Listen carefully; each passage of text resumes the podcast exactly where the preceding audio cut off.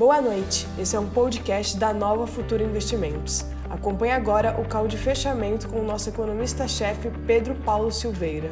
Boa a todos, vamos estar aqui no call de fechamento, tá? Call de fechamento é, do dia 8 do 1, primeira sexta-feira do ano, com vocês aqui com a Nova Futura, tá? É, hoje foi de novo um dia de alta, né? Hoje no, na abertura do mercado nós conversamos sobre essa possível alta do mercado, tá? Muito em virtude ainda da continuidade dos movimento, do movimento de rotação para mercados emergentes e da perspectiva de estímulos lá fora. Então, novamente alta, tá? Em relação à, à economia global, tá? Não necessariamente aos eventos internos. Na verdade, internamente, nós tivemos aí fatores de risco, né? Houve um pouco de melhora pelo fato do Baleia Rossi comentar que é necessário cuidar das contas públicas, que é necessário pensar em, em disciplina fiscal. Contudo, é, ainda se fala de extensão do auxílio emergencial que continuou gerando volatilidade, principalmente no dólar, tá? O dólar teve uma sessão bem volátil, tá bom? E no ano, o dólar continua perdendo das outras. É, o real continua perdendo das demais moedas emergentes, tá? E tivemos indicadores importantes de atividade econômica hoje, tá? Mas primeiro, veremos como as bolsas fecharam lá fora. Dow Jones fechou com alta de 0,18%, o S&P 500 fechou com elevação de 0,55% e a Nasdaq fechou com alta de, de 1,03%. Perfeito?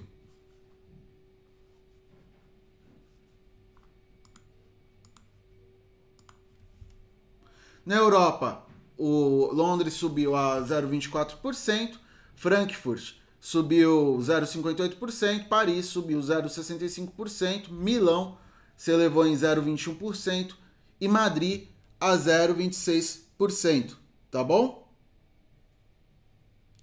Tá certo? Essa foi, esse foi o desempenho dos mercados no exterior. Colocarei a tela para vocês, para que vocês visualizem.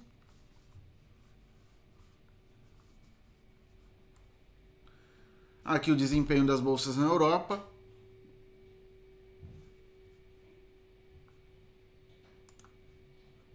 Desempenho das bolsas nos Estados Unidos, certo? Em meio a esse ambiente de otimismo, quem subiu também foi o petróleo. WTI subiu 2,77%, fechando em 52,24 é, dólares, e o Brent avançou 2,96% a 55,99 dólares, tá? Então chegou num nível é, bem elevado, tá? É, ganhos de 8% na semana. Então, muito relacionado a todo o posicionamento que a OPEP teve, tá? Em relação à cautela na produção de petróleo e também aos estímulos fiscais que se espera que esperados que ocorram nos Estados Unidos com a eleição do Biden e com toda a onda azul, tá? Então, não só a eleição do Biden, mas também a eleição no Senado e na Câmara. Tudo democrata, tudo azul, tudo, trazendo fortes expectativas em relação ao crescimento da economia americana, economia global. O calendário de vacinação na Europa continua correndo forte, as pessoas continuam a ser vacinadas, apesar do aumento é, no, número de casos. Né? Mas algo está sendo feito, então o mercado olha com perspectivas positivas, tá? O Biden novamente afirmando aí que o é, afirma que haverá um pacote fiscal somando todos o, os estímulos que ele pretende fazer, a soma pode chegar a, tri, a trilhões de dólares. Então, estímulos bem robustos, tá bom? O Ibovespa também teve alta considerável, subiu a 2,20%, chegou aos 125 1.076 é, pontos, tá? 125 mil pontos aí, batendo o recorde. Em janeiro já acumula 5,09% de queda. E a nossa carteira, na primeira semana do mês, aqui esse. A gente pegou aqui um pouquinho depois do fechamento, mas há pouca diferença. Batendo aí um alfa de quase 1%, tá? 5,95% de ganho. E no dia, 1,02% de ganho, tá? Os destaques de hoje foram Cirela, Via Varejo e Ambev. Foram os ativos que mais subiram na carteira, tá? Está relacionado ao, ao fato do mercado começar a realizar um pouco nas ações é, relacionadas a commodities. Isso não significa que a perspectiva para esse setor mudou, tá? Foi somente uma oportunidade de realização. O minério de ferro, por exemplo, continua subindo lá fora. É, Petrobras, por, é, petróleo continuou subindo bem, então é, Petrobras até com, que conseguiu manter os ganhos, tá? E os ativos que outrora estavam em queda, né, como por exemplo Cirela é, e Via Varejo, como comentamos, somos, foi, é, foram destaques, estão relacionados a essa oportunidade que o mercado viu em, em, em ativos descontados. Tá? Outra coisa que é importante é salientar é que o governo é, federal tá, já começou a comprar a Coronavac, nós já comentamos isso aqui. No entanto, é necessário ainda um plano mais é, crível de, é, de vacinação, tá? Então, uma com datas, etc., para que esses ativos tenham de fato uma volta é, melhor. Já se discute talvez a possibilidade é, de medidas mais fortes, né, de distanciamento social, mas ainda está na especulação, tá? Agora vamos para os indicadores de atividade econômica que saíram hoje.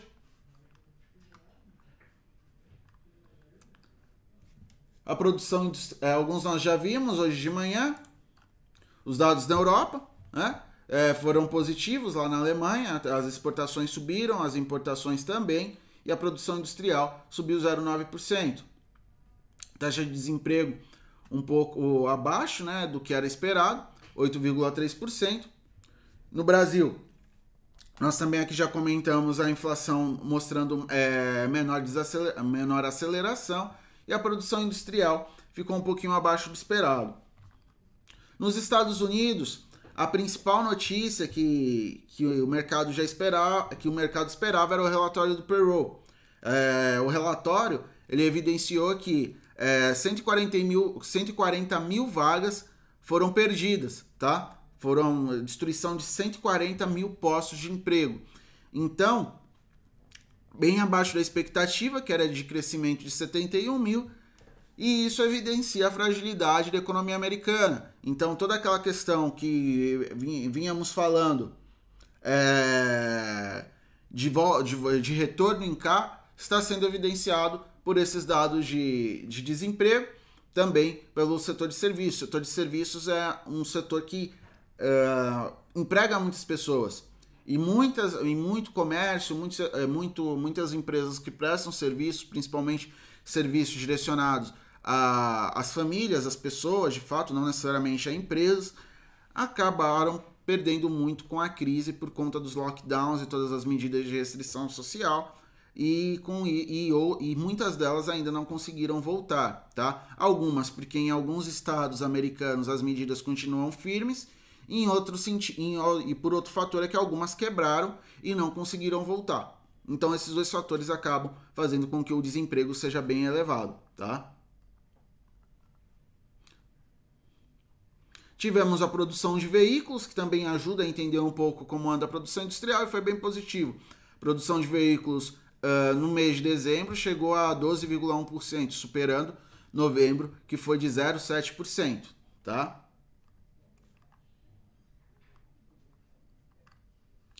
Então, basicamente, entre os dados mais importantes de atividade econômica, foi isso que nós tivemos. A situação política nos Estados Unidos é, não está gerando preço no mercado, todavia, continua a, a ficar um pouco tensa, né? Na verdade, o mercado ele olha mais para os estímulos, mas já se fala da Nancy Pelosi é, pedir um impeachment para Trump, dado que o, o Mike é, Pence ele é, disse que não iria recorrer à 25 emenda da Constituição, que fala, pede, né, para que, o, que o presidente, em caso de não estar apto a exercer seu cargo, seja afastado. Então, é, o argumento né, de que o Trump é, teria incitado todos os o, aquele é, evento, né, evento, né, aquele movimento, aquela invasão ao Capitólio, é, faz com que ele está, é, estaria, digamos assim, sem condições para governar, tá? Mas o Pence acabou rejeitando a aplicação dessa lei. Então, é, o medo, na verdade, da, dos políticos americanos, de, do, do, dos, dos democratas e até mesmo de alguns republicanos que acabaram abdicando é, das, suas é, das, das, suas posições e, não, e pretenderam não ficar até o fim do mandato, é o receio de que Trump tente dar, fazer algum tipo de investida para que gere algum problema no dia que o Biden sentará na cadeira da Casa Branca como presidente, certo? Agora eu verei as perguntas, tá? Estamos testando. Qual será relativamente um pouquinho breve, relativamente breve. Wall Street, ficamos felizes em te ajudar. É, Wall Street, Vitor, a, a, é, Alan, ficamos felizes em ajudá-los na sua trajetória com, na trajetória de vocês com investimentos, tá? O Rodrigo Silva pede para falar de commodity. Olha, as commodities elas estão num processo de valorização, tá? Isso se deve ao processo também, é, o impacto da desvalorização do dólar, tá? Então, todos os estímulos esperados na economia americana faz com que o dólar internacionalmente caia em relação ao preço das, das commodities, então esses preços acabam se elevando. Ao longo da semana, o cobre, o minério de ferro, o petróleo vem se valorizando fortemente. Então, é, esses indicadores, né, é, esses índices de preços de commodities acabam fazendo com que as, as ações relacionadas a esse setor tenham alta, tá bom? É, outro fator importante para as commodities é, é a expectativa de crescimento da atividade econômica e quando a atividade econômica cresce, há maior é, expectativa em relação à demanda por esses bens. Então, o que, que acontece? É, quando uma economia cresce, é, ela vai é, ter mais, digamos, uh, obras, pensando em construção civil. As companhias é, farão mais produtos, certo? E isso demanda muitas vezes commodities, né? o petróleo ainda continua sendo matéria-prima para muitos processos de produção. A gente olha não só em termos de combustíveis, mas também o plástico, também é, materiais sintéticos, né? que tentam é, replicar mais ou menos as funções do couro, por exemplo. Você tem é, minério de ferro não só para a indústria automobilística ou indústria é, é, de construção civil, mas também para outros tipos de máquina e equipamentos, assim como o cobre é utilizado também até como condutor de energia. Então, todos esses é, para fazer fios, etc., e também para a indústria mais pesada. Então, tudo isso contribui para o avanço dessa, é, desses setores, tá? Então, é, e também aí no caso do petróleo, apesar aí do, de tudo que vem envolvendo as questões da Covid-19, o interrompimento da oferta por parte da Arábia Saudita e alguns membros da OPEP também ajudam a manutenção e, e os estímulos, a manutenção do, da oferta, é, os estímulos dão expectativa de aumento da, da demanda pelo, pelo bem, então faz os preços subirem, tá bom? Ranulfo Oliveira, ele pergunta tudo bem? Tudo bem contigo? É, pergunta sobre, sobre a Aeres 3, que é a companhia voltado a equipamentos para geração de energia, né? energia renovável. É positiva a perspectiva, tá? Não é ruim, mas a gente não é. Como é de energia renovável, no longo prazo isso vai ser muito importante. Empresas ESG, preocupadas com energias alternativas, empresas, companhias que se importam com o meio ambiente, terão aí, olhando para frente, boa, boa perspectiva, tá? É, a tendência é que isso cresça cada vez mais. Todavia, não é o tipo de papel que a gente acompanha, tá? Por ainda não ser uma empresa tão grande, com tanto volume quanto as outras, tá bom? O Alessandro SM pergunta da, do payroll. Como nós falamos aqui, houve queda no número de, de empregos, tá? Voltarei aqui para o site. Houve perda de 54 mil empregos, tá? O Gabriel Belfort pergunta se eu acho que a fusão da Rap Vida coloca a coloca em outro patamar. Sim, vai ser positivo para a companhia, o mercado acompanhou isso e viu com bons olhos, tá? Então vai aumentar a participação da companhia, vai aumentar a participação de mercado, aumentar o market share dela, ou seja, o quanto ela participa no mercado em relação às outras companhias do mesmo setor, isso é bem positivo para ela. O Rodrigo Silva pergunta se eu acho que se os commodities vão continuar se valorizando. Sim, a perspectiva é essa. Da, tendo em vista o crescimento econômico, tá? A perspectiva de crescimento econômico faz com que os preços de commodities subam. O, a, é, o BID subiu tanto, tem um pessoal aqui perguntando de BID, tá? E o que aconteceu? Essa notícia que eu quis pegar para vocês, isso aí é uma prévia operacional, tá? Então, falando do recorde, de contas em 2020. Então foi muito, muito mais é, do que se esperava, né? Então a empresa continua surpreendendo positivamente, principalmente no que diz respeito à, originação do crédito e GMV de 632 milhões, superando a estimativa que o, que o Bradesco tinha de 560 milhões, tá? Então superou bastante as expectativas é, houve movimentas, é, houve o aumento de 7,3 bilhões em cartões no trimestre, 154% de alta dessa movimentação com os cartões é, do Banco Inter em relação a 2019. Então foi uma alta muito forte. Houve aumento de 108% em relação aos correntistas do banco. Então, esses dados é, fizeram com que as expectativas em relação a, ao ativo subisse bastante, fazendo com que houvesse aumento na demanda por, pelo, pelo ativo da companhia e por isso subiu tanto, tá? Então foram dados muito relacionados às prévias do banco, tá? Turma, acho que por hoje é só, vamos cestar, tá? Espero que vocês tenham um ótimo final de semana, aproveitem, descansem. E segunda-feira ainda estarei aqui no call, tá? Corretora estou todo dia. Mas teremos mais uma semana juntos, possivelmente é, é, foram dez, seriam 10 dias é, do Pepa, tá? Do Pepa de férias. Mas como ele, não sei se ele vem na sexta, né? Acho que ele vai aproveitar e descansar mais, mais um pouco acaba dando 10 dias completos. Então, é, a partir da ainda próxima semana vocês, eu continuarei com vocês, tá?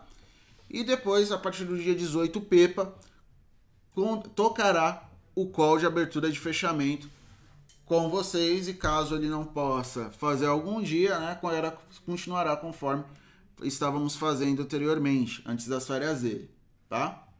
É, você já analisou a carteira recomendada? O Holmes Barriel Filho pergunta. Já, mas eu coloco aqui para você novamente, não tem problema, tá? Aqui, ó. Aqui está a carteira.